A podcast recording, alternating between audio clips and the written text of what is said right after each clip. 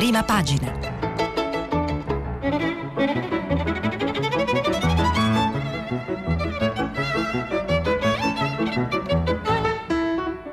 Questa settimana i giornali sono letti e commentati da Stefano Cingolani, giornalista del quotidiano Il Foglio. Per intervenire telefonate al numero verde 800 050 333. Sms WhatsApp anche vocali al numero 335 56 34 296.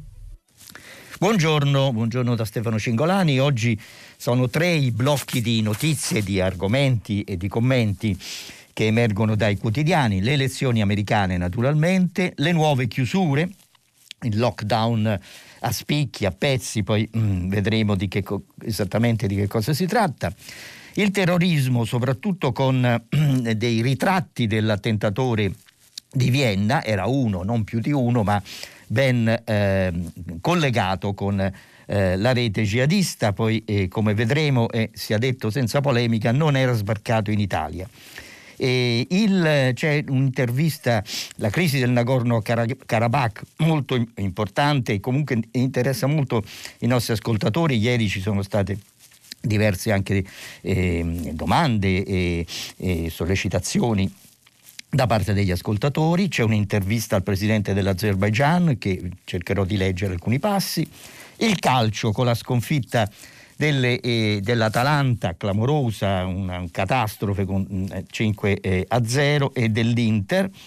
E, e, la, la, e poi c'è mh, mm, anche le, le notizie sul intervento chirurgico a Maradona al cervello per, per, rimuovere un ematoma secondo le ultime notizie è, è, andato, è andato, bene poi insomma vede, speriamo e facciamo gli auguri eh, a Maradona. La condanna di Verdini qui c'è un, un, un, un articolo interessante di Flavia Perina sulla stampa che cercherò eh, eh, di leggere cercherò di ritagliare uno spazio un, tempo, spazio di tempo, diciamo così, per, eh, per leggerlo. Dunque, le elezioni eh, americane, naturalmente so, i quotidiani sono tutti i, i, giornali del giorno prima, insomma, perché le, le elezioni sono, sono, in corso. Che cosa sta succedendo? Poco fa ehm, eh, Radio Tremondo ha dedicato tutta la sua trasmissione a, a, un aggiornamento sulla, sulla situazione. Eh, io qui davanti a me adesso il, il sito della CNN, eh, siamo a questo punto. Eh, Biden ha 219 voti. Eh, voti elettorali, diciamo, grandi elettori, e, e Trump 209.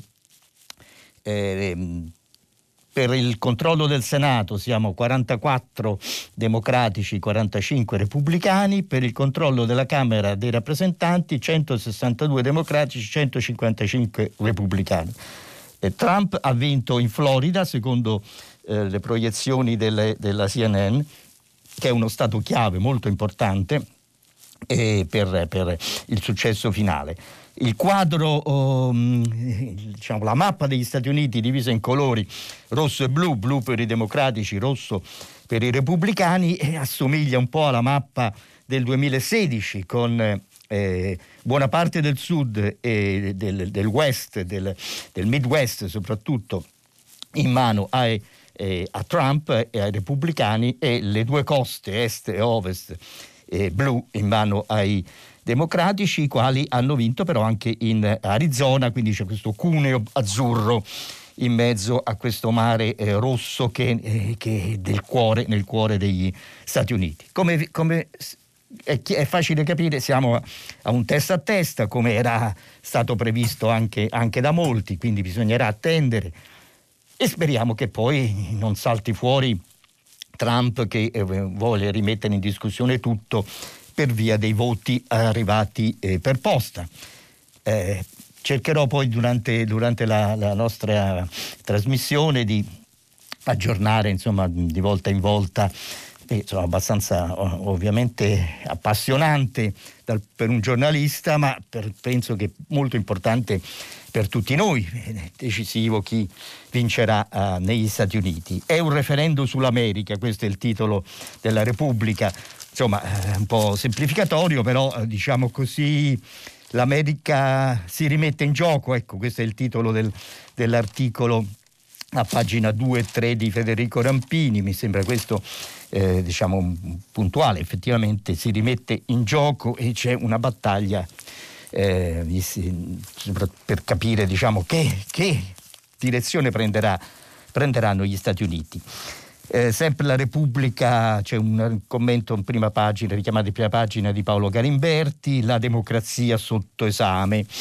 E mm, Federico Rampini, il giorno più lungo di una nazione, insomma poi ci sono vari articoli, alcuni e poi le leggerò successivamente. Eh, ancora, beh, un, facciamo una panoramica dei, dei titoli sulle elezioni americane. Corriere della Sera titola Battaglia negli stati in bilico, Trump avanti in Florida e Georgia, Biden in Ohio, affluenza re con lunghe file ai seggi. C'è, segnalo un, un, articolo di Viviana Mazza su Kamala Harris, guerriera felice e un po' in ombra, la candidata eh, vicepresidente di, di, di Biden. Eh, che effettivamente è stata diciamo mm, eh, eh, sul, sul, sul, nel processo, sul palcoscenico, sotto i riflettori a lungo oh, un mese fa, adesso diciamo, se, ne parla, se ne parla meno. La stampa, eh, la stampa apre sul, sul eh, lockdown mh, mm, e mette una grande foto eh, sugli Stati Uniti. L'America vota in massa, riprendiamoci l'anima. E questo è il titolo. Eh, il messaggero, il voto della discordia, il sole 24 ore, l'America decide e le borse festeggiano. Interessante questo, che le borse and- sono andate bene ieri e vedremo oggi che succede perché le borse scommettono sulla stabilizzazione del quadro politico. Insomma, eh, chi, chi, manovra, chi gestisce eh, i denari eh, scommette su, eh, sulla, su, una stabilità o perlomeno sulla certezza, almeno si sa eh, che cosa, che, cosa, succede. Eh, l'avvenire Beh, America ha votato il mondo aspetta, insomma un po' prudente, usa il voto avvelenato il mattino e un po' questi sono, sono, sono, mi sembrano i titoli più o meno diciamo titoli in attesa, in stand by, di giornali in stand by come siamo eh, ancora oggi tutti noi e, e penso lo, lo, saremo, lo saremo a lungo. Eh, l'altro tema è il lockdown, anche qui faccio una carrellata di titoli, poi vediamo di, di leggere qualcosa di più mh, concreto su che cosa, cosa è, stato, è, stato, deciso e quel che ci aspetta nei prossimi giorni. Eh, la Repubblica anti, eh, titola Il governo chiude cinque regioni, scontro sulla Campania. Corriere della Sera, spostamenti vietati nelle zone rosse la stampa coprifuoco dalle 22 alle 5, il nord-ovest è zona rossa, il messaggero chiusura e coprifuoco alle 22, eh, il sole 24 ore, chiusure, eh, covid, chiusure un miliardo e mezzo di aiuti e questa sarebbe un po' la nuova la, la novità che, è compresa nel, nel decreto, nuovi, eh, nuovi sussidi, nuovi stanziamenti. E il Sole 24 Ore pubblica anche lo studio di Mediobanca su come, come, sulla situazione delle imprese, nell'industria. E situazione tragica perché il, fatturato del 2020 scenderà mediamente dell'11%, c'è un, ehm, eh, un'immagine, diciamo, una, un grafico abbastanza eh, impressionante con un crollo in tutti i settori tranne conserviero, dolciario, caseario e altri alimenti. L'alimentare sostanzialmente che crescerà un po' mentre gli altri eh, scendono moltissimo, crolla del, del, quasi il 30% il tessile. Eh, l'avvenire titola Il lockdown si fa a strati, mi sembra abbastanza efficace. Il mattino registra eh, le tensioni anche in Campania, ristoranti e bar verso lo stop, eh, qui continuano appunto le, mm, le, le, proteste, il manifesto La sottile linea rossa, il foglio nella baruffa tra regioni Conte vara, eh, Conte vara un mezzo lockdown per ora. E, che altro vediamo? Ecco, eh, il tempo, ospedale in tilt e si perde tempo E poi ci sono due giornali che insomma la, eh, vanno giù duro in qualche modo. Libero, Conte ci rinchiude, abolita la libertà, questo è il titolo addirittura. Eh, insomma, bisogna, bisogna, scendere in piazza per, per difendere la nostra libertà, punto interrogativo. La, attenzione, le regioni sono sediziose, titola il Fatto Quotidiano. Potere di veto. Questo è un po' la, sempre il Fatto Quotidiano, punta, punta il dito sulle proteste eh, delle regioni.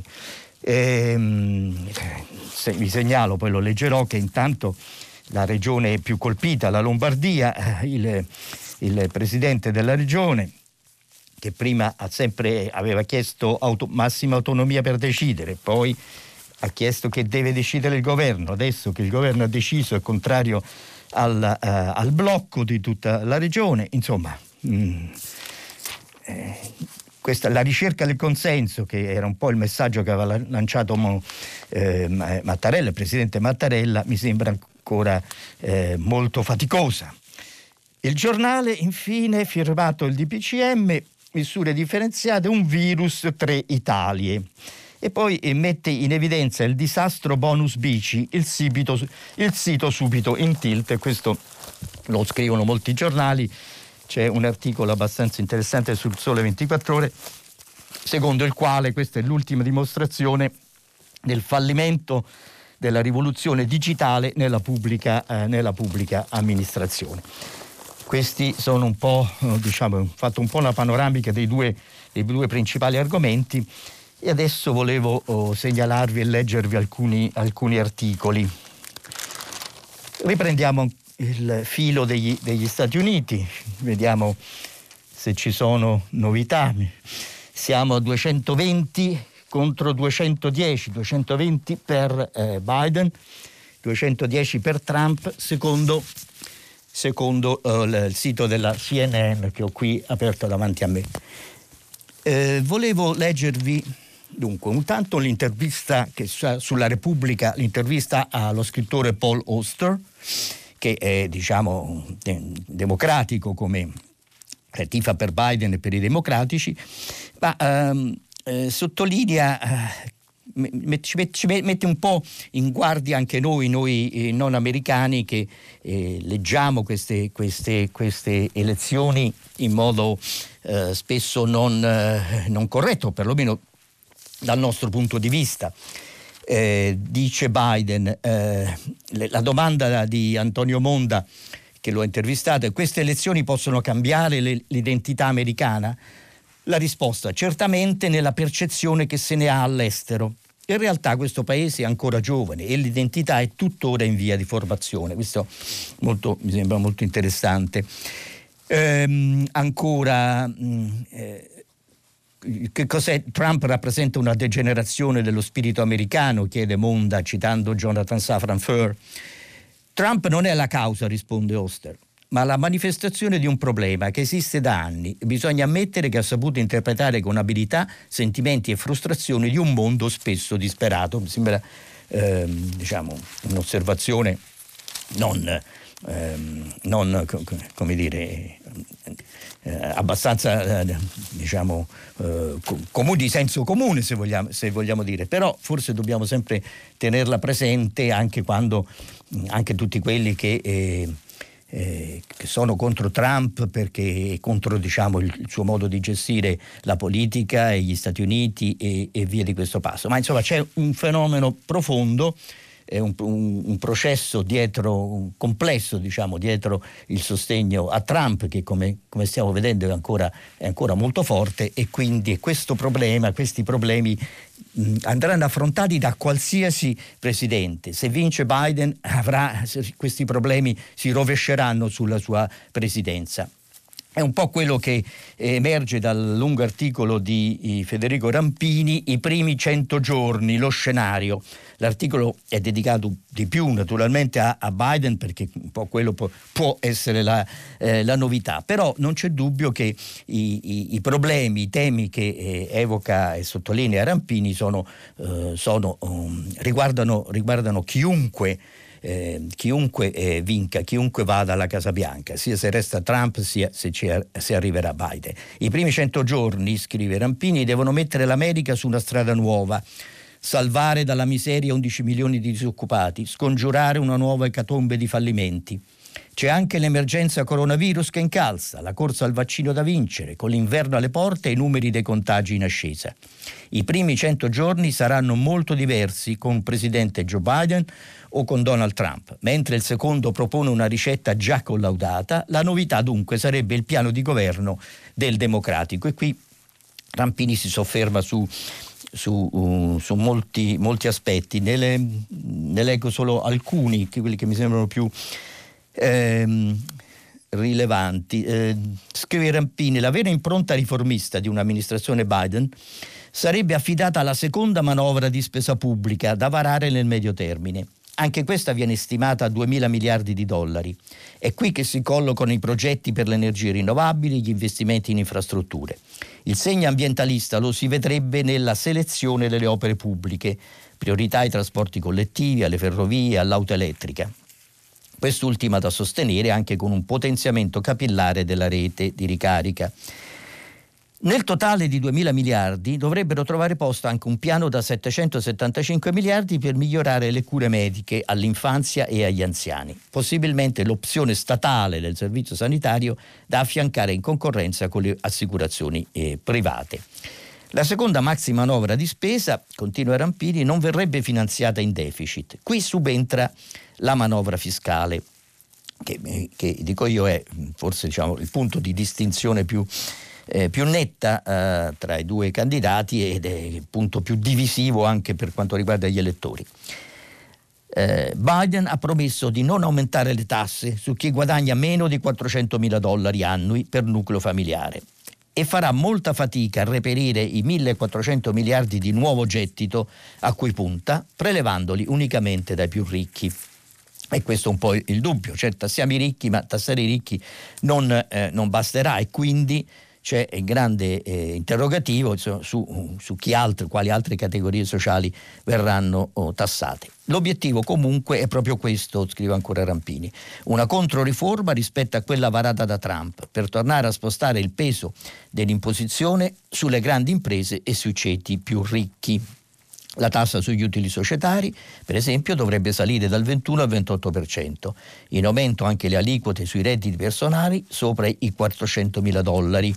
Le tasse sui capital gain, 39,6% sui, ta- sui redditi sopra il milione di dollari i contributi sociali sui salari molto alti. Questo è un po' il pacchetto fiscale di, eh, di Biden. Eh, vediamo mh, mm, come verrà accolto dagli elettori. I 100 giorni per ciascun presidente, nota Rampini, sono un libro dei sogni. Ed è così, se il prossimo sarà, pres- presidente sarà Biden, avrà anche lui una dura verifica con eh, la realtà eh, c'è un articolo anche di Gabriele Romagnoli, i quattro anni che hanno stravolto l'America, è crollata l'illusione che la carica avrebbe modificato l'uomo, che l'apparato lo avrebbe controllato. Donald Trump ha cambiato tutto, in effetti è così, Donald Trump ha rovesciato la, l'agenda politica e anche il modo di, gest- di, essere presidente eh, per, per, molti aspetti. Vi segnalo un articolo sul foglio, una, una pagina ehm, eh, scritta da eh, Alberto Mingardi dedicata a Ronald Reagan.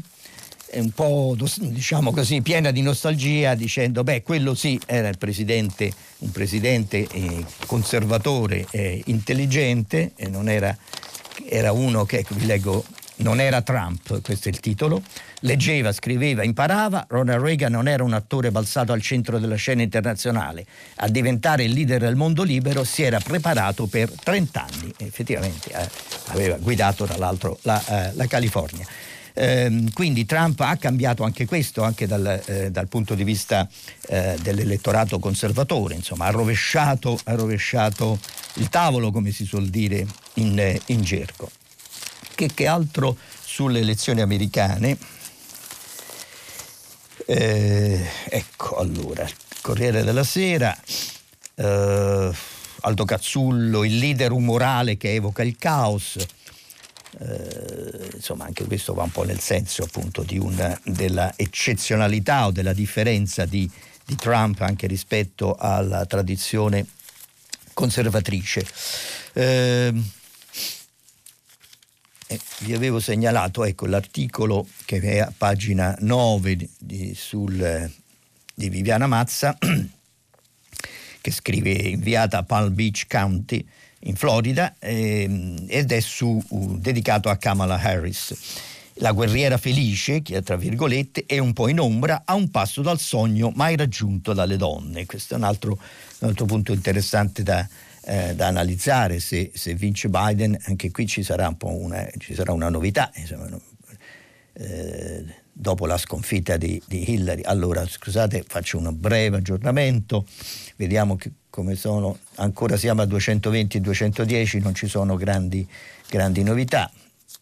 Cioè, vabbè, il Texas, eh, Trump ormai ha vinto nettamente col 52, al 52,2% del voto, del voto popolare, Biden il 46,3%.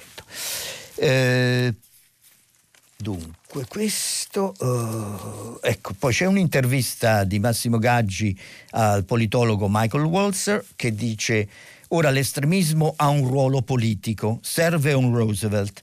Eh, il, politologo uh, sostiene che. Eh, eh Ecco, de- eh, che danni ha fatto e quanto sono riparabili, chiede Gaggi, il deterioramento del clima politico è sotto gli occhi di tutti, ha seminato sfiducia nella democrazia ma altrettanto grave il danno legale, quello che ha arrecato alle istituzioni sulle quali si basa il sistema americano di pesi e contrappesi. È il caso degli attacchi alla stampa, da lui bollata come nemica del popolo, e poi i danni specifici fatti con, leggi, con leggi scusate, e atti amministrativi. Pensi alla messa al bando degli immigrati, tornare indietro non sarà facile. Eh, lo dice eh, Walker, che, si insegna all'Università di Princeton e, e non è eh, un politologo eh, di sinistra. Uh, vediamo che altre segnalazioni vi avevo fatto se ci sono articoli. In, mm, mi pare di no, sulla stampa più o meno segue, segue un po' il percorso, de, il percorso, degli altri. Dalla stampa leggerò un po' di cose sul, eh, sul prossimo lo, lockdown o coprifuoco. Eh, ci sono diverse cose interessanti, quindi saltiamo questo. Eh, beh, insomma, chiuderei qui le, la lettura della, sulla, sugli Stati Uniti, poi domani immagino i giornali saranno pieni di analisi basati sui fatti e non sul, sul, sul giorno prima. Ecco, adesso un ultimo aggiornamento, 200, Biden è a 220, è salito a 213 Trump. Le chiusure. Il governo chiude cinque regioni, sconto sulla Campania, eh, vi ricordo il titolo della Repubblica. Eh, che cosa è successo? Sono, le regioni chiuse sono la Lombardia, il Piemonte, la Calabria, Valle d'Aosta e Alto Adige, lo ricordo. Entrerà domani in vigore eh, domani il, il, nuovo DPCM e in questa cerchia potrebbe, questa l'incertezza, potrebbe entrare anche la Campania, a rischio per Napoli e Caserta soprattutto. Il coprifuoco sarà dalle 22 alle 5, alle 5 del eh, mattino. Che la stampa sul, eh, ecco, ha un, un, un commento in prima pagina di Federico Geremicca, se le regioni non si fidano più di Conte. Questo è un po' il punto che è emerso chiaramente in tutti questi, eh, in tutti, nei giorni, nelle settimane scorse, insomma, soprattutto negli, ultimi, negli ultimi giorni eh, quello che eh, appunto, come vi ho letto prima, il fatto chiama eh, la, la, la, sedizione delle regioni, le regioni eh, sediziose che chiedono un, un, potere di veto. In una fase assai delicata, scrive Geremicca, l'ultima notizia in ordine di tempo è la conferma nel modo più ufficiale possibile del pessimo stato dei rapporti tra il governo e le regioni.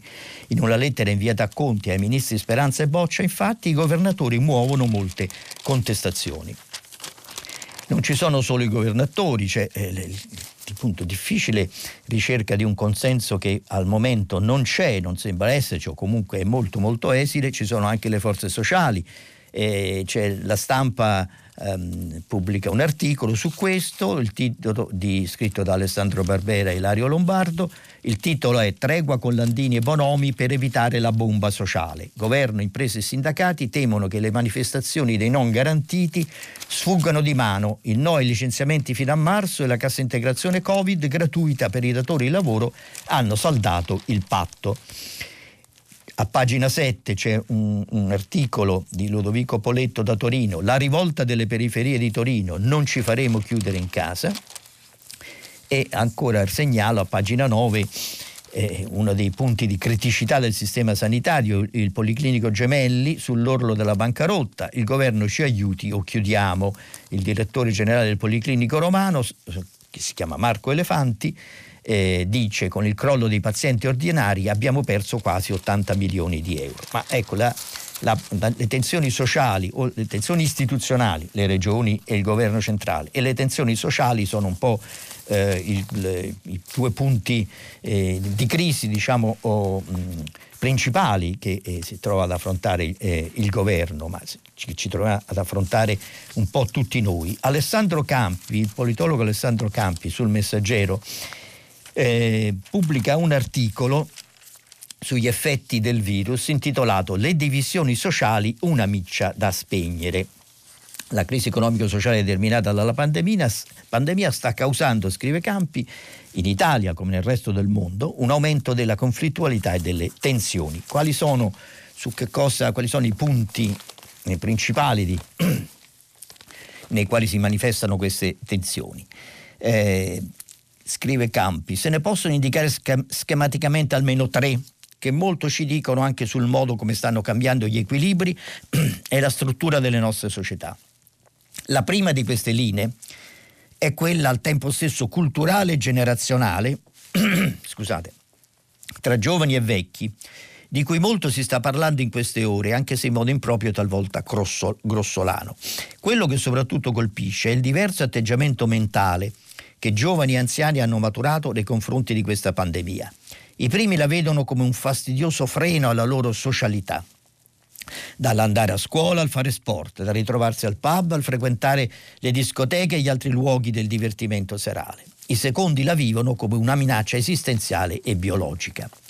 La seconda frattura sulla quale richiamare l'attenzione, più riferita alla sfera economico-produttiva, è quella tra piccoli e grandi, i primi sempre più poveri e in difficoltà, i secondi sempre più ricchi e padroni del mercato.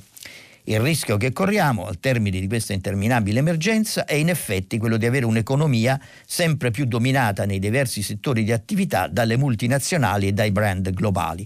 Su questo diciamo, metto un po' un mio, un mio dubbio, un punto interrogativo, come abbiamo visto dal quadro di, che leggevo prima dell'analisi di, di Mediobanca eh, la pandemia ha provocato un crollo oh, trasversale, cioè, naturalmente i piccoli sono sempre più deboli, i grandi no, no, lo sono meno, ma attenzione all'indebolimento dei forti, che è poi fenomeno, un fenomeno inquietante che eh, emerge anche emerge anche eh, dai dati soprattutto sull'industria, sull'industria eh, manifatturiera, ma eh, in parte anche eh, sui servizi, se pensiamo al turismo, al, allo spettacolo, a, uh, i ristoranti, i bar, eccetera, eccetera, eccetera. Dunque, ehm, continua Campi eh, che infatti sottolinea che il commercio al dettaglio rischia il colpo definitivo ad opera della grande distribuzione organizzata e dalle corporation che gestiscono le vendite online. Anche qui andrebbe un po' analizzato perché eh, nel passaggio alle vendite online ci sono moltissimi anche piccoli, anche piccoli negozi o piccoli eh, della, della diciamo, soggetti della, della, rete, della distribuzione che si sono eh, attrezzati non solo per le consegne al domicilio e per le vendite online. Quindi eh, un cambiamento che eh, mentre c'è l'indebolimento dei, dei, forti c'è anche un, un rafforzamento anche dei, dei, deboli perché c'è un adattamento al, alle trasformazioni, soprattutto quelle digitali che sono, sono, state accelerate dalla pandemia. Questa è la mia considerazione, poi magari se, se gli ascoltatori sono interessati se ne, se ne potrà discutere. Terza linea di frattura, dice Campi è la divisione tra protetti e non garantiti, che è un po' una dire, una, una, un appendice sociale della, della, della seconda, della, della, frattura economica. I primi nell'Italia di oggi sono essenzialmente quelli che dispongono di un impiego pubblico e che in questi mesi, qualunque cosa sia accaduta, hanno potuto contare su uno stipendio fisso, altresì ben assicurato il, posto, il loro posto di lavoro. I secondi sono quelli il cui reddito dipende dal volume di attività eh, artigiani, liberi professionisti, in genere il popolo delle, delle partite IVA. È molto, molto, molto interessante, molto, eh, diciamo, è un punto molto interessante e acuto sul quale eh, conviene, eh, conviene, riflettere. Eh, io aggiungerei un'altra divisione, un po' più di carattere più come dire, ideale eh, e culturale, che, che però è emersa molto forte, è quella delle diverse concezioni della libertà e, e l'abbiamo visto anche dal titolo, dal titolo di un giornale eh, come, eh, eh, come Libero che dice Conte ci rinchiude abolita la libertà, quindi ci sono diverse concezioni, diversi mh, approcci alla, alla, alla, alla, libertà, insomma limiti, eh, che cosa significa, fino a che punto è una libertà soltanto oh, individuale, insomma, grande tema. Eh, sul quale secondo me se, si si riflette poco anche perché si sente moltissimo tutto questo, questo discorso appunto sulle limitazioni della libertà senza riflettere abbastanza su il tipo che tipo di, di, libertà, come vogliamo esercitare la nostra libertà in questa, eh, in questa società. Ehm, avevo, forse sul lockdown, avevo pensato di leggere di leggere un po' di un quadro, ricordare un po' un breve quadro di che cosa, di che cosa ci aspetta. Adesso poi questo sarà su tutti i giornali, lo dicono tutti, tutti i giornali radio, eh, però per completezza volevo, volevo, lo prendo dalla Repubblica le tre zone, zona rossa, tutto chiuso tranne industrie e scuole, spostamenti vietati. Zona arancione, bar e ristoranti, solo a sport, limiti anche alla mobilità. Zona verde, coprifuoco per tutti alle 22, stop ai musei, parchi eh, aperti. Zona rossa, abbiamo detto tutto chiuso tranne industrie e scuole, la mobilità sono vietati gli spostamenti dalla regione in entrata e in uscita e anche all'interno del territorio. salvo comprovate esigenze lavorative, di salute, accompagnamento dei figli a scuola, eccetera. Didattica a distanza dalla seconda media, stop attività non essenziali ma parrucchieri aperti, attività fisica si potrà svolgere attività motoria solo nell'area attorno alla propria abitazione, rispettando il distanziamento e con mascherina, lavoro agile, eh, i datori di lavoro pubblici limitano le presenze del personale nei luoghi di lavoro alle sue attività indifferibili, questo nella zona rossa. Nella zona arancione gli spostamenti, vietato ogni spostamento con mezzi di trasporto pubblici o privati e in comune, e in comune, diversi, e in comune scusi, scusate, diverso da quello di residenza. Eh, domicilio o abitazione, bar, pub e ristoranti chiusi, salvi parrucchieri e centri estetici, anche qui naturalmente, tutte le altre misure nelle zone gialle valgono poi tutte le altre misure anche delle zone verdi, le quali sono tutti in casa dalle 22, studenti delle superiori a casa, trasporto pubblico locale dimezzato, si torna al 50% su bus, metro e treni regionali, si fermano anche i musei e le mostre, stop ai concorsi e per, nei parchi sarà consentito l'accesso a parchi e aree giochi rispettando la distanza di un metro e il divieto di assembramento. Questo eh, è e, e, quanto. I criteri che hanno portato a definire la zona rossa sono fondamentalmente tre, i posti letto, il tracciamento e la RT, scrive Michele Bocci sempre sulla Repubblica. Eh, adesso vi, vo- vi, volevo leggere, volevo passare al tema del terrorismo. Chi è, chi è l'attentatore, l'attentatore di Vienna? Eh, su questo c'è un, un, un, ampio articolo sul foglio, che ve ne leggo alcuni passaggi, e anche eh, domani dedica, dedica il, eh, il, titolo principale della prima pagina all'attentato di Vienna, Nizza a Vienna, trincee, chat e carcere, così l'ISIS ha formato i soldati anche in Italia. Gli investigatori seguono i soldi per collegare il killer francese alla cellula Dopo la caduta del califfato tutto passa per le chat di Telegram e Zello, questo scrive, scrive domani l'articolo di Giovanni Tizian in prima pagina. Daniele Raineri sul foglio ci racconta il, eh, l'attentatore, il terrorista. Lo Stato islamico ieri ha rivendicato l'attentato di lunedì sera a Vienna ha pubblicato sul suo canale ufficiale una foto e un video dell'attentatore Kustim Fezulay, un, venten- un ventenne di origine albanesi nato in Austria. La foto che aveva pubblicato su Instagram poco prima dell'attacco fa parte dello stesso set, era soltanto un'anticipazione. L'uomo è stato in contatto con lo Stato islamico quasi fino all'ultimo momento. Era in grado di fornire del materiale da pubblicare dopo la sua morte e di sicuro ha ricevuto istruzioni nel periodo precedente all'attacco. Fesh Sulai era nato nel 2000. I suoi genitori, scrive Reineri, vengono dalla minoranza musulmana albanese che vive insieme a una maggioranza cristiana nella Macedonia del Nord. Nel 2018 era stato fermato dentro una casa sicura dello Stato islamico in Turchia, mentre aspettava di passare il confine con la Siria e unirsi al grosso del gruppo. Notare l'anno 2018. Lo Stato islamico stava retrocedendo valle, nella valle dell'Eufrate, perdeva tutte le battaglie, scrive Raineri. Aveva i mesi contati e molti suoi uomini facevano il percorso inverso al giovane austriaco e cercavano di scappare in Turchia. Lui invece voleva arruolarsi, segno che più fanatico di così non poteva essere. Era stato riportato in Austria e condannato nell'aprile 2019 a 22 mesi di prigione. Già si tratta di una sentenza molto debole. Negli Stati Uniti la stessa iniziativa gli sarebbe costata 20 anni di carcere. Ma a dicembre, grazie a una legge sui reati minorili, era stato messo in libertà. Aveva anche partecipato a un programma di deradicalizzazione ma come ha ammesso ieri il ministro dell'interno austriaco Karl Nehammer, se ne, se ne è fatto gioco. Fuori di prigione è riuscito a mettersi di nuovo in contatto con lo Stato islamico. La sua storia, dice Ranieri, Raineri, è il riassunto di altre mille storie di attentatori islamisti in Europa. Esattamente, esattamente questo riguarda eh, la storia degli attentatori e come gli attentatori utilizzano eh, la legge, la, la democrazia, lo Stato di diritto in qualche modo come la giungla nella quale nascondersi, come si diceva, dicevano un tempo altri, altri eh, terroristi. Insomma, le, eh, a, che cosa vi, vi, volevo leggere ancora? Sì, ecco, il, l'intervista l'intervista al presidente dell'Azerbaigian, la recuperiamo sul... Eh, scusate. Ecco, la Repubblica a pagina 19.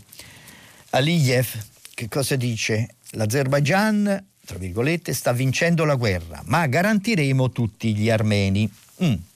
Impegno da prendere con le, con le molle, cioè impegno serio da prendere con le molle il suo, uh, il, suo il presidente che, il quale dice il nostro obiettivo non è una vittoria militare, ma restaurare l'integrità territoriale dell'Azerbaijan, perché in tanti anni i negoziati non hanno prodotto nessun risultato tangibile. Inoltre la nuova leadership armena non fa altro che provocarci sia con dichiarazioni offensive sia con azioni violente. Già, già andiamo adesso diciamo, eh, andiamo avanti con le recriminazioni. Il 27 settembre abbiamo perciò deciso di reagire.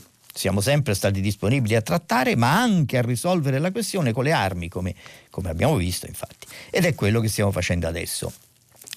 Eh, Pietro Del Re, l'inviato che ha intervistato Aliyev, gli chiede e che ne pensa, che ne è della presenza di milizie jihadiste che combattono a fianco del suo esercito, denunciata dal ministro degli esteri russo e dal presidente Macron. Sono soltanto frottole, risponde. Al momento non c'è una sola prova della loro presenza. È una falsa notizia alimentata dall'Armenia perché sta perdendo la guerra, come ha ammesso lo stesso eh, Pachinian andando a illuminare aiuti militari al presidente Putin. Insomma, diciamo, garantiremo tutti gli armeni, però mi sembra che qui eh, mette eh, sotto accusa gli armeni, eh, a ogni risposta l'accusa, eh, l'accusa eh, cresce, quindi insomma eh, attenzione, vedremo, se, cerchiamo di seguire, di seguire non solo noi come giornalisti, seguirlo dall'esterno, però forse appunto l'opinione pubblica va sensibilizzata eh, molto più. Vi avevo anche eh, annunciato prima un, eh, ecco, così, un articolo, eh, scusate, sulla stampa, dove ho messo la stampa? Eccola qua. Un articolo di, di Fra, Flavia Perina eh, sulla condanna di, eh, di Verdini. Ancora qualche minuto, ma vi voglio leggere alcuni passaggi. Finisce a Re Bibbia l'ultimo viaggio del guru Verdini, scrive la Perina. Con la condanna di Verdini sembra compiersi l'ultimo atto nella carriera del gran consigliori del centrodestra, l'uomo che tenne in piedi la maggioranza di Berlusconi, fabbricò e distrusse il patto del Nazareno, cercò il nuovo centrismo, poi il sovranismo per tornare come suocero mentore di Salvini. Un percorso zigzagante, abbastanza complesso, però insomma che ci dà un po' il quadro di un, eh, di un personaggio eh, non del tutto secondario della vita politica italiana degli ultimi, degli ultimi tempi. È ovvio chiedersi se il verdetto ne fermerà le ambizioni, scrive Flavia Perina, che dopo gli anni del protagonismo parlamentare si erano fatte più sottili e sotterranee Probabilmente no. Eh, Verdini da sempre abituato a lavorare a modo suo nelle famiglie che via via si è scelto. Fu il nipote pragmatico e spicciafaccende del cavaliere.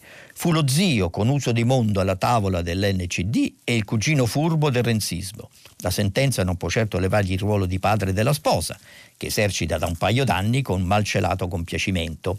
Sapete come sono fatti i figlioli, certe disgrazie capitano, diceva, diceva uh, Verdini. Falco Colomba, a seconda delle circostanze, Denis Verdini è un uomo di potere, poco interessato alla destra e alla sinistra. Le definiva due rubinetti che perdono in un paese dove è difficile trovare un idraulico. È molto più coinvolto da sempre nel gioco delle relazioni trasversali. Impossibile catalogarlo negli schemi abituali della nostra politica. È stato capo dei moderati all'epoca del Nazareno e ultra quando ne decise la rottura dopo l'elezione di Sergio Mattarella. Combattente con le palle verdi, con le palle vere, cita- citazione di Daniele Santanchè, davanti alla prima ondata di inchieste, corruzione, falso bancario, partecipazione alla P3 e, e loser disperato quando i centristi di Alfano sconfissero il suo tentativo di abbattere Enrico Letta. Reagì scoppiando in lacrime, scrivono le cronache. Questo eh, eh, quel che scrive il ritratto, il ritratto molto, molto, efficace di Flavia Perina. Eh, ultimo, mentre sto, stiamo quasi arrivando alla fine, ultimo aggiornamento sulle elezioni americane, a che punto siamo arrivati dal sito della CNN. Siamo sempre a 220 eh, eh, per Biden e 213 per Trump. L'Arizona, come vi ho detto, Biden aveva, ha vinto il 52,4, anche ecco, parità assoluta per il controllo del Senato, 46 democratici, 46 repubblicani. Per la Camera, alla Camera dei rappresentanti invece i democratici sono arrivati a 171 e i repubblicani a 156. Quindi, insomma, una, una, situazione politica che rispecchia esattamente eh, la situazione attuale, quella precedente, come se non ci fossero stati eh, cambiamenti eh, profondi nelle, negli orientamenti dell'elettorato.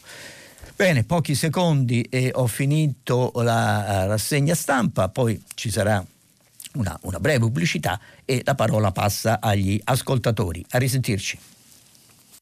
Stefano Cingolani, giornalista del quotidiano Il Foglio, ha terminato la lettura dei giornali di oggi.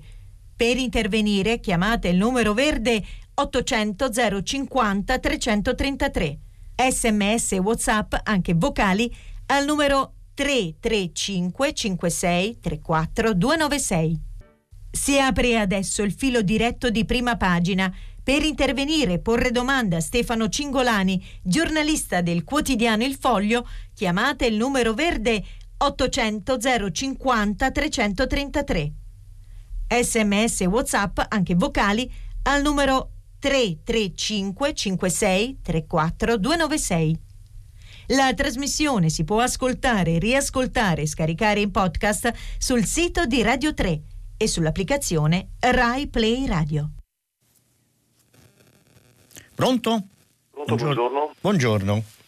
Io mi chiamo Giovanni, chiamo da Vittorio Veneto. Sì, buongiorno Giovanni. Io la chiamo, ho ascoltato questa mattina eh, le trasmissioni di Mentana e, e altre tv francesi, non mi ricordo più esattamente mm. quali. Comunque è emersa la notizia che eh, nel distretto di Columbia, cioè nella capitale degli Stati Uniti, mm. il 92% dei votanti, eh, dei quali sono sta- stati scrutinati i voti, ha votato per Biden, mm. solo l'8% per Trump. Allora la domanda che mi viene, che, che vorrei che lei commentasse, mm. eh, non c'è un, in qualche modo uno slegarsi dalla realtà da parte dei centri politici, perché chiaramente eh, il distretto di Columbia è, è la capitale eh, dello Stato politico e amministrativa dove quasi tutta la popolazione ha, ha, vive di politica o di qualcosa di legato alla politica. Se questi sì, sì. Eh, vivono di questo e preferiscono Biden, c'è qualcosa che stona, insomma, c'è un, qualcosa, perché se ci fosse stato un 50-50 uno dice vabbè le, le, opinioni politiche contano, ma qui evidentemente c'è qualcos'altro che conta, insomma. Beh sì, probabilmente, però insomma se vivono, vivono di politica, vivono della Casa Bianca, anche vivono del, del congresso che è, come abbiamo visto è, è, diviso, è diviso a metà, molto influisce anche la presenza della popolazione di colore che è molto, molto forte. Washington eh, nella città, diciamo, nel distretto di Columbia diciamo, è, ab- è, abbastanza, è, abbastanza, numerosa. Poi sicuramente eh, c'è la presenza di eh, ceti sociali eh, diciamo, più benestanti, di, di, di, classe, di classe medio-alta eh, molti, la, c'è una maggioranza di questi che ha un orientamento democratico. Non, è, non, è, nuovo che Washington sia una, un distretto di Columbia sia um, un distretto molto, molto democratico, diciamo. Eh, c'è una tradizione, se vogliamo c'è una, un'antica tradizione fin da quando i democratici erano il partito del sud e, insomma, una, tanti, tante componenti influiscono in questo, eh, in questo, in questo voto. Uh, c'è sicuramente anche, anche, la componente che dice lei, del resto questo è stato uno degli argomenti sui quali ha fatto leva con molta forza Trump, eh, che, lui è un ricco naturalmente, insomma, uno nato col cucchiaio d'argento in bocca, come si, come si suol dire, ricco figlio di un ricco, eh, però ha cavalcato, ha cavalcato il, lo scontento, il, il, il dissenso, il rancore, la rabbia eh, di, di, molti settori ceti sociali emarginati, di poveri, ma di settori soprattutto entrati in, entrati in crisi.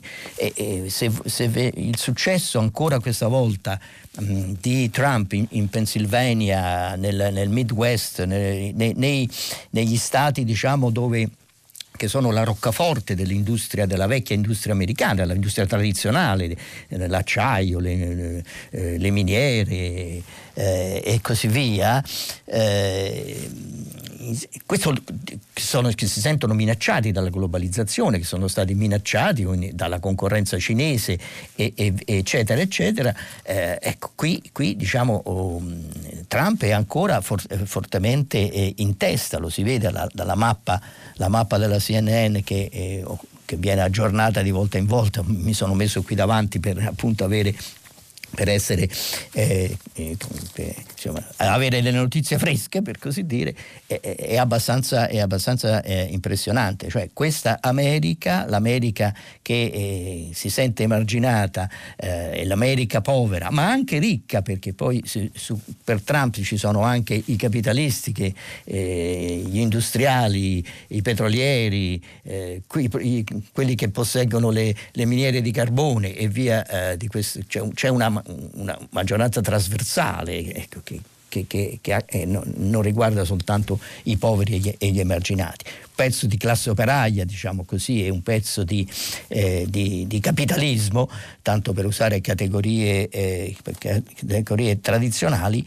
Eh, beh, insomma, questo oh, è rispecchiato anche da quello che, dice lei, dalla, dalla, considerazione che lei ha fatto sul, eh, sul consenso che invece i democratici hanno avuto in un distretto di Colombia eh, che, che diciamo, in parte io ecco, non credo che sia tanto separato dalla realtà, perché quello è un pezzo della realtà, è un pezzo nella realtà americana. Io non credo molto a questa idea della torre eburnea, eh, della casta separata dalla, dalla società. Insomma, e, e, diciamo, siamo, sono intrecciati i processi, molto molto più intrecciati di quanto, di quanto poi noi che, eh, che schematizziamo, in particolare noi giornalisti che amiamo semplificare il complesso, insomma possiamo, possiamo immaginare. Pronto?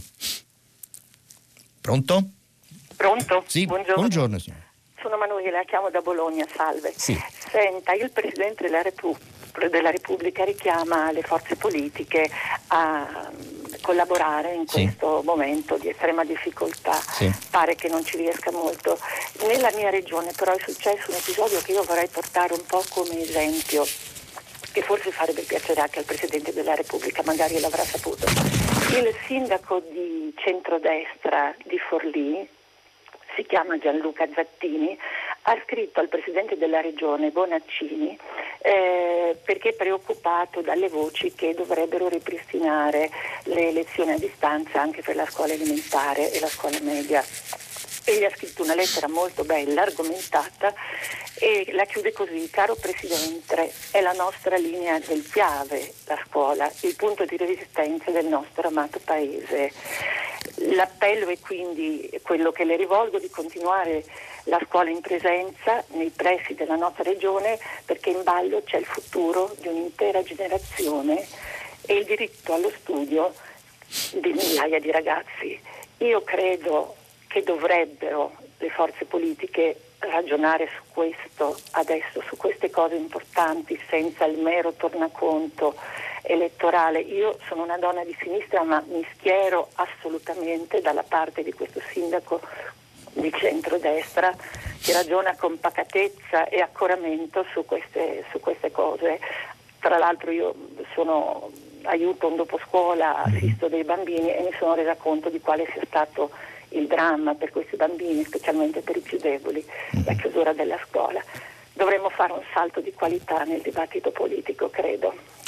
Eh, io non posso che sottoscrivere il suo appello, lei ci ha raccontato una storia che è un esempio secondo me di, di civiltà democratica e di, di senso, di senso uh, de, della realtà e senso dello Stato, per, anche se esercitato ovviamente a livello, a livello periferico, a livello di un, di un, comune, a livello di poteri locali, cioè eh, senso del, eh, dell'interesse, dell'interesse collettivo e anche del ruolo che deve avere chi eh, guida una istituzione, una istituzione importante. Insomma, un, un, esempio da seguire sicuramente, lo rilanciamo, lo rilanciamo dalle nostre onde sonore e speriamo che ce ne siano altri che magari, magari noi appunto non, non, conosciamo, ma io immagino che ci siano, che immagino, eh, lo spero e lo immagino, eh, che ci siano eh, esempi appunto di, eh, di, di, eh, di un atteggiamento che non è, non è mm,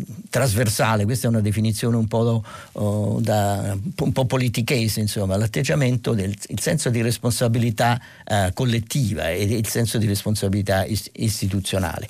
Per quanto riguarda la scuola, la questione è molto complessa, ne abbiamo parlato moltissimo e qui ovviamente è uno dei temi, dei, dei motivi conduttori per, del dialogo con, con gli ascoltatori eh, a prima pagina, non solo, non solo, in questi giorni con me, ma è, lo, è sempre, lo, è sempre, stato, perché è un tema estremamente complesso e che è un tema, è un tema che divide. Certamente lo sforzo di salvare di tenere le scuole aperte il più possibile è, è fondamentale. Eh, io aggiungerei che tenere le scuole aperte anche sì, tenere eh, diciamo allargherei un po' la prospettiva dicendo che l'istruzione è il punto chiave, l'istruzione si, che avviene naturalmente attraverso le scuole, eh, attraverso, avviene naturalmente in presenza, ma avviene in assoluto anche a, dist- a distanza. Eh, io noto un, un, un, un atteggiamento di, di, di, di forte diffidenza nei confronti dell'insegnamento a distanza lo smart learning o comunque si voglia, si voglia chiamare, io penso invece che eh, questa sia un'occasione, una grande occasione, una chance che non dobbiamo, non dobbiamo perdere. Mm, naturalmente è complesso, naturalmente è difficile, certo, perché noi dobbiamo rivedere come con il lavoro, dobbiamo ripensare il modo di, di organizzarlo, il modo di mettere insieme tempo di vita e tempo di lavoro. Questa separazione del tempo di vita e di tempo di lavoro risale a, a, agli, agli, albori della, della rivoluzione industriale, Insomma, sono secoli che siamo abituati a una, a una separazione produzione. Adesso ci si ripropone bon gré mal gré, comunque ci si propone con il digitale e, e purtroppo anche con la pandemia eh, un, eh, una sorta di ricomposizione di questi due momenti della nostra vita, eh, il che non è facile perché non si possono attaccare così come sono l'uno, l'uno eh, e l'altro, ovviamente, quindi bisogna a, a prepararsi a una trasformazione profonda. Credo che questa sens- la sensazione che dobbiamo essere eh, pronti a cogliere questa trasformazione profonda anche come un'occasione non ci sia, non sia eh, diffusa in generale e sia ancora meno diffusa per quanto riguarda eh, l'istruzione. Può darsi che mi sbagli, ma forse questo è un tema sul quale eh, andrebbe, varrebbe la pena discutere diciamo, con, con dati di fatto, non solo con un confronto di opinioni. Pronto? Buongiorno. Buongiorno. Sono Giorgio, chiamo da Milano. Buongiorno. Sì, Milano ha presente la capitale d'Italia. Allora, capitale, capitale, morale una morale, volta si diceva. Morale, prima, diciamo di, prima, di, Tangentopoli si diceva capitale morale. Per altre cose, poi, poi... meno capitale, ma comunque okay. adesso vengo al, al mio sì. problema che credo riguardi diversi italiani o quantomeno diversi lombardi. Ieri in Lombardia è stato attivato, dopo svariate settimane sì. che lo si preannunciava, il numero verde per poter effettuare le prenotazioni per la vaccinazione anti-influenzale, sì. con ovviamente la precedenza per le categorie a rischio che sono svariate in sì. tipologie per età principalmente e soprattutto per patologie preesistenti.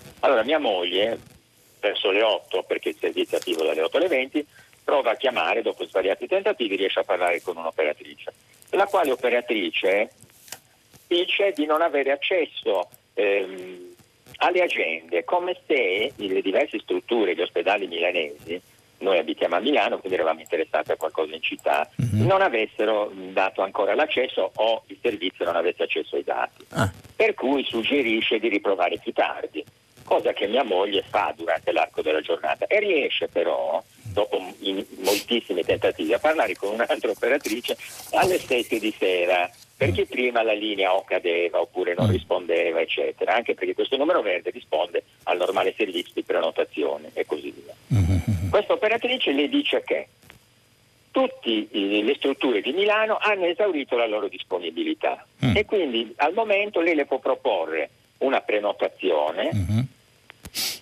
A Cremona o a Lodi. Mm.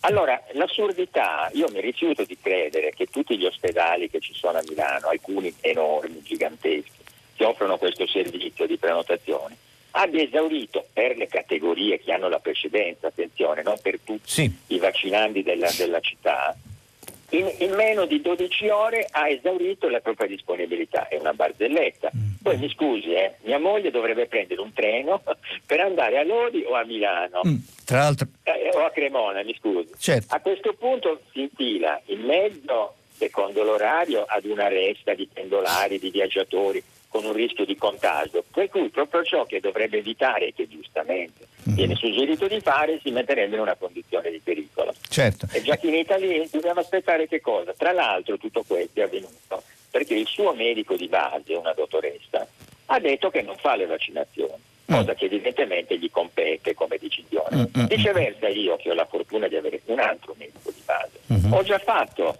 sono mm. un'altra categoria a rischio e il mio medico invece disponibilissimo, mm-hmm. dopo svariati tentativi di ricevere le, le, le vaccinazioni, le, le confezioni, sì. mi ha vaccinato insieme ad altri anzianotti, eccetera. Sì, sì, Quindi due trattamenti completamente diversi per sì, cittadini sì. della stessa capitale morale.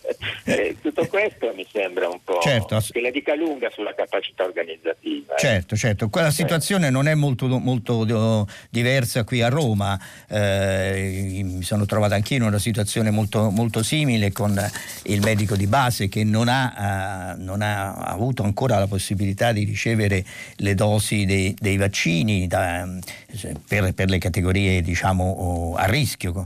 Eh, quindi insomma la, è un caos, il caos vaccini è veramente, eh, che, come definirlo, allucinante, non so nemmeno io come, come definirlo. Momento, e molto spesso non è stato nemmeno ammesso, non si è avuto nemmeno il, il buon senso di ammettere ok abbiamo sbagliato, abbiamo sbagliato in modo clamoroso e cercheremo in qualche modo di, eh, eh, di, di, insomma, di, di sopperire o comunque di, eh, tamponare, tamponare, la situazione.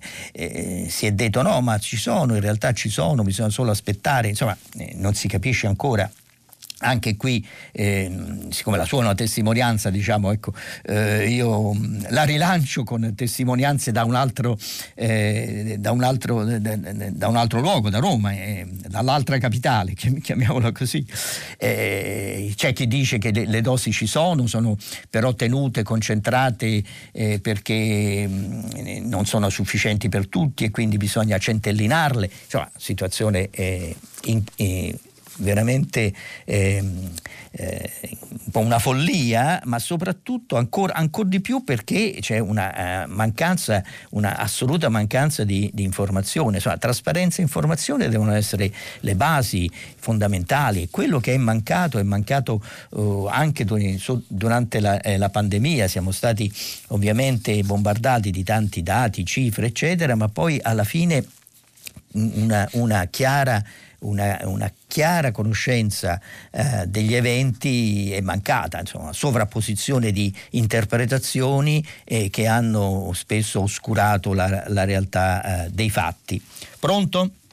Pronto, buongiorno. buongiorno. Siamo Giovanni, siamo da Civitano da Marte. Oh, dottor Cingolani, io volevo mh, intanto intervenire perché mi sembra che il nuovo DPCM par- parta da una vision che io condivido molto, anche perché sono un medico, sì. è quella di convivere con una pandemia sì. che non è di là da essere risolta.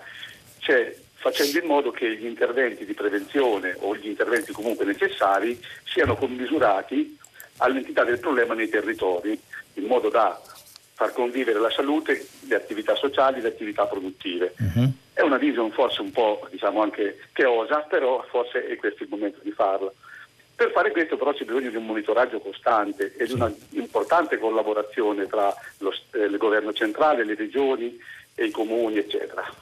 E infatti sono intervenuto perché ho sentito che lei ha letto l'articolo sulla stampa che invece magnifica le polemiche tra, eh. tra il governo e le regioni e questo non è un bene. Le faccio un esempio e poi chiudo. Sì. Qui a Civitanova Marche è stato aperto nella scorsa primavera un importante Covid Center con il contributo importante di privati grazie alla Regione, diretta da un presidente che però non è stato mh, eh, ricandidato, che era il dottor Cerescioli, mm-hmm. che si è avvalso della collaborazione di un esperto come il dottor Bertolaso, che era dell'altra parte politica, mm-hmm. però diciamo, mm-hmm. hanno certo. insieme collaborato per fare il Covid Center, che per fortuna esiste e per fortuna la nuova giunta ha avuto la lungimiranza e l'intelligenza, secondo me, di aprire e grazie a questo, che già è popolato da diversi pazienti, questo nuovo Covid Center, i nostri ospedali più piccoli rimangono aperti da funzionare per gli altri pazienti che non hanno il Covid ma hanno altre uh-huh. malattie. Uh-huh. Quindi ci vuole collaborazione, ci vuole vision, poi le polemiche non servono, poi se questa scelta che il governo ha fatto questa mattina con il DPCM non sarà ancora adeguata si migliorerà tra 15-20 giorni, un mese, però dalla collaborazione nascono secondo me delle cose importanti e nella salute le forze politiche possono collaborare, come dimostra il nostro Covid Center, non solo fare polemica politica per dei voti. La ringrazio se vorrà fare certo. un commento comunque. Grazie a lei. Buonsenso e pragmatismo marchigiano direi, direi. Insomma, io sono nato nelle Marche, quindi in qualche modo sono partecipe a questa idea di eh, stare su ai fatti, stare alle cose, cercare di affrontare i problemi per come si pongono, con senso, oh, de, della, col senso della realtà, eh, far passare eh, le polemiche politiche, le divisioni politiche ci sono, ci devono essere perché siamo in, in una società pluralista per fortuna, ma fa, passare nei momenti, nei momenti cruciali, eh, guardare all'obiettivo comune e, e, superare, e, superare, le contrapposizioni. E quello che lei dice è, è, è molto giusto, sono molto d'accordo, cioè c'è, c'è questo uh, DPCM segnala un cambiamento uh, nel modo di affrontare la pandemia, che è quello che come lei stesso, come lei stesso oh, ci ha detto. Questo cambiamento eh, è, è, si basa, eh, lei l'ha sottolineato e sono d'accordo, sulla eh, partecipazione di tutti tutti noi, non solo dei singoli individui, delle istituzioni di base, delle autorità eh, locali, insomma di, dell'insieme della società, quella che si chiama la società civile, insieme, diciamo, in, in sintonia con la società politica. È un esperimento importante, insomma, è un, esperi- un esperimento democratico, io lo, lo chiamerei, ehm, che, che eh, introduce, introduce un, un, cambio di linea rispetto a, a, a, al lockdown generalizzato che abbiamo visto eh, in primavera. Lì c'era una scelta centralizzata dal vertice, un, un obbligo e una proibizione. Eh, e quindi tutti chiusi e, e bisogna, bisogna, bisogna, ubbidire. Qui invece c'è il richiamo alla, alla scelta, a, alla, al comportamento, insomma, appunto alla, alla collaborazione. Eh, riuscirà, speriamo che riesca, speriamo che riesca ovviamente eh, per, per eh, ridurre l'impatto della pandemia, ma io lo spero che riesca anche come, come segnale politico, come, come, come contributo, contributo alla, a, a, a, un'evoluzione, a un'evoluzione eh, democratica eh, sostanzialmente, cioè l'idea l'idea della, della, responsabilità a tutti i livelli, dall'alto in basso e dal basso in alto, e l'idea di ricongiungere società civile e società politica. È la strada che hanno usato alcuni, alcuni paesi, un po' fondamentalmente la Germania, diciamo, è, quello, è, quella che si è mossa un po' in questa, in questa direzione, eh, Repubblica federale con i lender eh, che hanno poteri molto forti, molto più forti delle nostre regioni, con un eh, un, un, eh, un, Parlamento, il Bundesrat, che è il Parlamento delle regioni, dove molti di questi conflitti in qualche modo es- esplodono e si ricompongono, è, è il luogo della ricomposizione dei conflitti. Contraddizioni, contrasti, polemiche ci sono stati anche in Germania, ma finora è prevalso questo spirito di eh, collaborazione e di, eh, di, cooperazione. Ecco, penso che eh, è una lezione che noi do, dobbiamo trarre. Se è questa la strada che il governo ha intrapreso, io penso che sia, sia appunto eh, eh, estremamente interessante, estremamente importante che non fallisca. Pronto? Pronto, buongiorno. buongiorno. Sono Francesco e chiamo da Bologna. Sì. Sì, eh, io sono uno dei tanti che ieri ha trascorso buona parte della sua mattinata da incubo per questo famigerato Quick Day per i bonus eh, mobilità. Ah, ecco qua. Eh, ci, ci, racconti, eh, ci racconti. Sì, no, niente, praticamente la cosa mh, assume dei contorni grotteschi perché sì. siamo recidivi. L'anno scorso c'era stato, no l'anno scorso, durante la prima sì. ondata c'era stato l'episodio con il crash del sito dell'Inps, se esatto, non ricordo male. Esatto. In questo caso abbiamo avuto tutto il tempo per organizzare e disciplinare meglio la cosa, ma a quanto pare non è servito a nulla perché mm, mm, il mm. sistema era ovviamente uh, oberato di, mm. di, di, sovraccaricato di connessioni e quindi è andato in crash.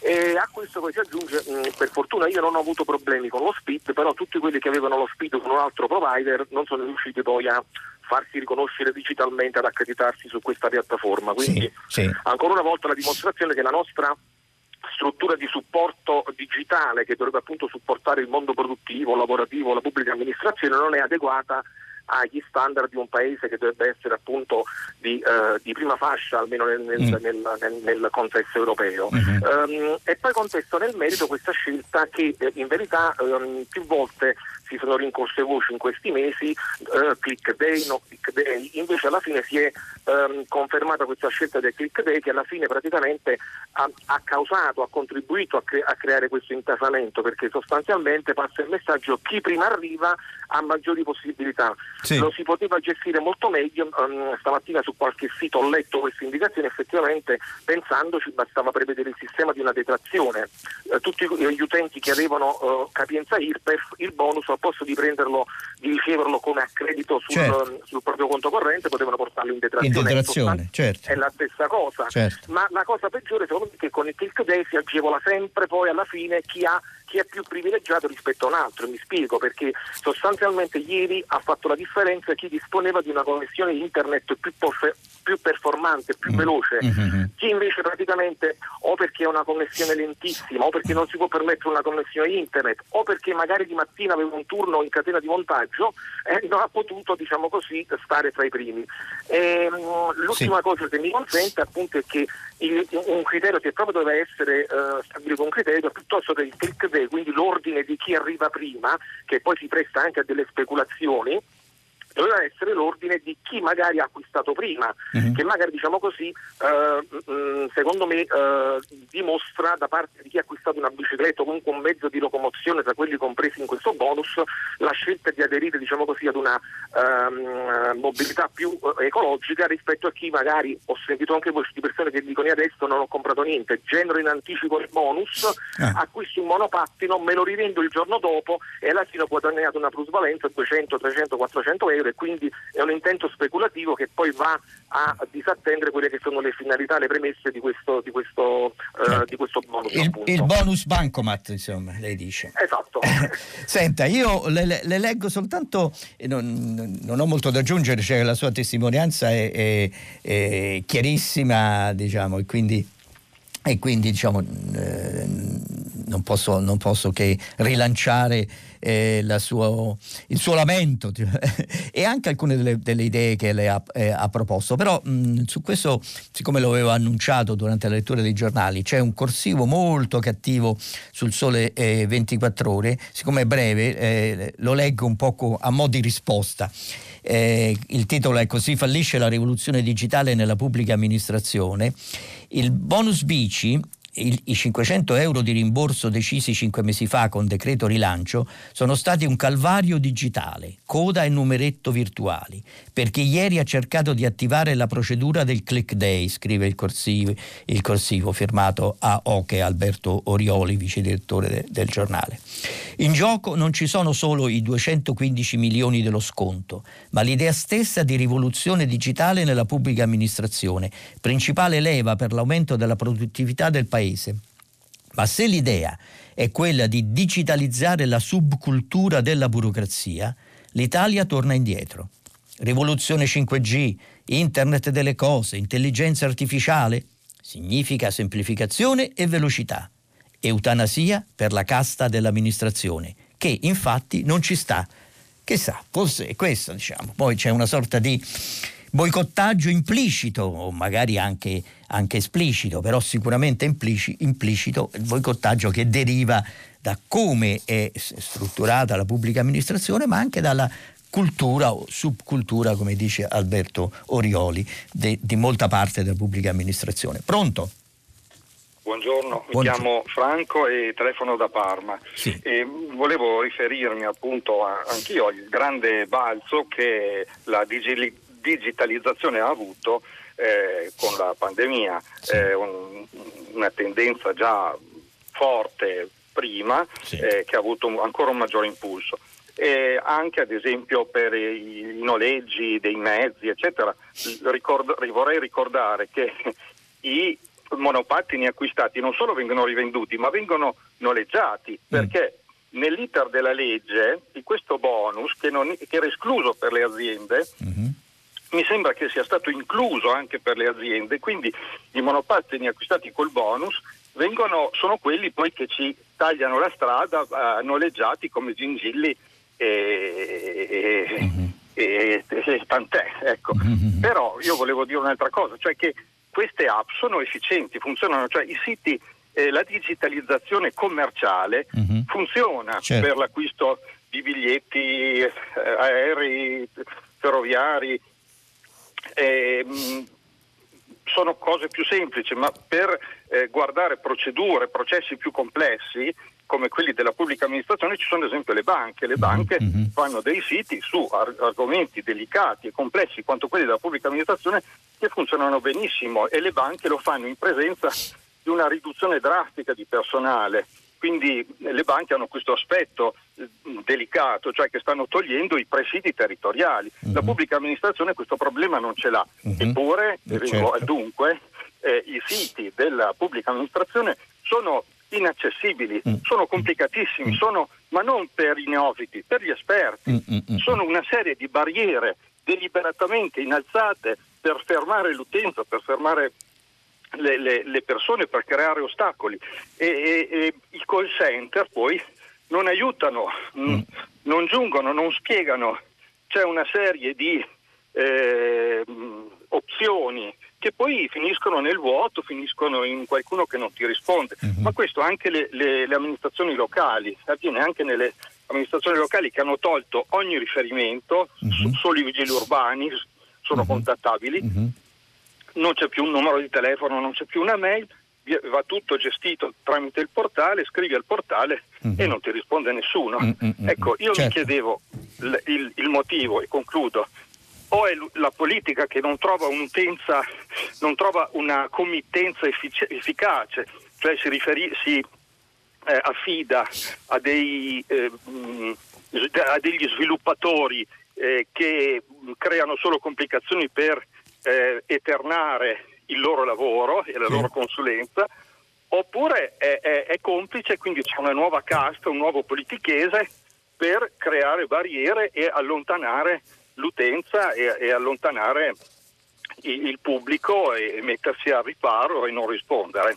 Ecco, eh, quello un po' lei in, in, aggiunge la sua esperienza e la sua eh, valutazione a quello che avevo al corsivo del Sole 24 Ore che conclude eutanasia per la casta dell'amministrazione. Eh, cioè, non c'è dubbio, lei dice ma come mai le banche per, nelle banche funzionano nella pubblica amministrazione non funziona? E eh, questo è il grande, è il grande interrogativo, è una questione di, di, strutture, di organizzazione, ma soprattutto una questione di mentalità, di atteggiamento, di, eh, eh, di cultura, insomma, eh, che, osa, che si è sempre rimossa, non si è mai voluta affrontare. Adesso dentro questo come lei dice, la pubblica amministrazione anziché aiutare pone ostacoli, barriere, insomma eh, tutto questo avviene al, dentro una pandemia eh, drammatica, una situazione eh, terrificante anche dal punto di vista economico-sociale, insomma è gravissimo, cioè un atto d'accusa alla, alla pubblica amministrazione, una delle riforme più fondamentali di questo paese che non si sono mai fatte, sono, sono fatti sempre degli aggiustamenti, aggiustando, aggiustando l'aggiustamento e complicando la, la situazione, eh, aumentando, infittendo la giungla. E, e, invece insomma questo è uno dei punti, mh, mm, delle, dovrebbe essere una delle, eh, delle priorità, anche sfidando quella che il Sole 24 chiama la casta o comunque gli interessi eh, costituiti eh, anche più o meno legittimi, ma certo che oggi sono diventati eh, un ostacolo e quindi non, hanno perso la loro legittimità, perché se gli interessi se funzionano è un discorso, se invece diventano eh, contrari all'interesse collettivo beh, è chiaro che vanno, eh, vanno, vanno cambiati. Pronto? Pronto, buongiorno. Sì. Valeria da Napoli. Buongiorno Valeria. Allora, in sintesi, ieri sera assistevo a una trasmissione televisiva abbastanza seguita in cui si parlava di questo nuovo decreto e si parlava specificatamente della scuola. Sì. Eh, in presenza, non in presenza, le superiori, eh, a, a, con didattica a distanza che non è neanche una didattica. Sì, sì, non si ricordava nessuno in studio. Mi dispiace perché c'erano giornalisti accreditati. Ricorda che i ragazzi della Campania che hanno cominciato la scuola più tardi degli altri per le lezioni, il 24 e alcuni il 28 di settembre, dal 15 di ottobre non vanno a scuola. Mm. Allora qualcuno mi sa spiegare la logica per cui, dovrebbe spiegarlo il Ministro dell'Università, si può fare lezioni in presenza alle matricole e non un bambino di 6 anni che ha frequentato l'anno scorso tre mesi di scuola fa la didattica a distanza, o un ragazzino della prima media che cambia scuola e compagni, a mio nipote che ha 13 anni in un'età difficilissima, ormai chiuso in casa, ipocondriaci, non conosce neanche nella scuola nuova, al primo superiore del liceo scientifico, neanche i visi e i cognomi dei compagni. Mi sa dire lei che senso ha perlomeno si, si, tentasse tre volte in presenza e tre volte con la didattica a distanza. Cioè, mm-hmm. qualche cosa di scandaloso. I ragazzi della Campania, in un paesino sperduto di mille anime, in provincia di Salerno, di cui siamo originari, non vanno a scuola, non c'è neanche un contagiato, non ci sono pullman, non ci sono metropolitane, però i bambini non vanno a scuola. Mm-hmm. Vorrei che De Luca spiegasse perché sta distruggendo. No, il superiore è una parola vuota, perché un ragazzino del primo anno del superiore che ha cambiato scuola e compagni vive malissimo, come vivono malissimo i genitori, alcuni addirittura in famiglie monogenitoriali. Sì. Vorrei, vorrei, una spiegazione logica dal ministro dell'università per cui le matricole a Napoli possono andare in presenza e perché i ragazzini di prima media eh, non sono previsti, i nostri non sono previsti, o anche di un primo anno delle superiori che è ancora più pericoloso, perché certo. i ragazzi sono, sono proprio diciamo, privati della, di, di, un minimo di vita sociale. Vorrei che, che De Luca spiegasse noi... perché i nostri dal 15 ottobre si, stanno a casa. Signora, noi possiamo rivolgere eh, a, a, De Luca, al, al, Presidente De Luca, al Ministro della Pubblica Istruzione eh, eh, e anche al, al, Ministro dell'Università le sue, le sue, eh, le sue la, diciamo, la, la, sua eh, eh, protesta e, e, le sue, e, le sue, domande, la sua richiesta di spiegazioni. Que, quello che posso dire io, è, come, come, la vedo io, è che è mancata e manca ancora questa, una, la flessibilità necessaria per affrontare situazioni diverse che sono diverse e resteranno, e resteranno molto frastagliate e molto articolate. Affinché questa flessibilità riesca c'è bisogno di collaborazione, collaborazione che parte dall'alto e dal basso e si incrociano come, come dicevo, eh, dicevo, prima. Questo è il punto, è il punto chiave. Se non c'è una, eh, una forte integrazione delle, eh, tra eh, la vertice base, tra istituzioni locali, locali e istituzioni nazionali, tra mm, le persone, i singoli, eh, gli studenti, gli utenti, le, le, le famiglie e e, eh, e, l'apparato amministrativo. Insomma, se manca tutto questo, noi non, non riusciremo mai ad affrontare, eh, a, a, comporre i conflitti, i conflitti e, le, e, le, diversità che sono, sono, che sono, inevitabili. La scuola ci rivela questo, è la, il principale rivelatore di questa, di questa mancanza spero, eh, eh, mi unisco alla sua richiesta, spero che una risposta venga da parte, eh, da parte delle, eh, delle, delle, istituzioni, dei ministri o dei presidenti, dei presidenti eh, di regione. Però penso che una risposta debba venire anche eh, da, da, tutti noi, insomma, dal modo in cui noi cerchiamo di affrontare, di affrontare la crisi. Ehm, volevo soltanto Pronto? C'è un altro? No, siamo in chiusura. Allora ecco, in chiusura vi dico che il, presi- che il, presidente Trump annuncia che stiamo vincendo ovunque. Ringrazio gli americani per il loro sostegno. Un gruppo triste di persone cerca di mettere in ombra chi ha votato per noi, ma noi resisteremo. Bene, anche noi resisteremo e ci vedremo domani mattina. Adesso il giornale radio, poi Gio- Vittorio Giacopini conduce pagina 3 e poi le novità musicali di primo movimento e tutta la città ne parla. A domani da Stefano Cingolani.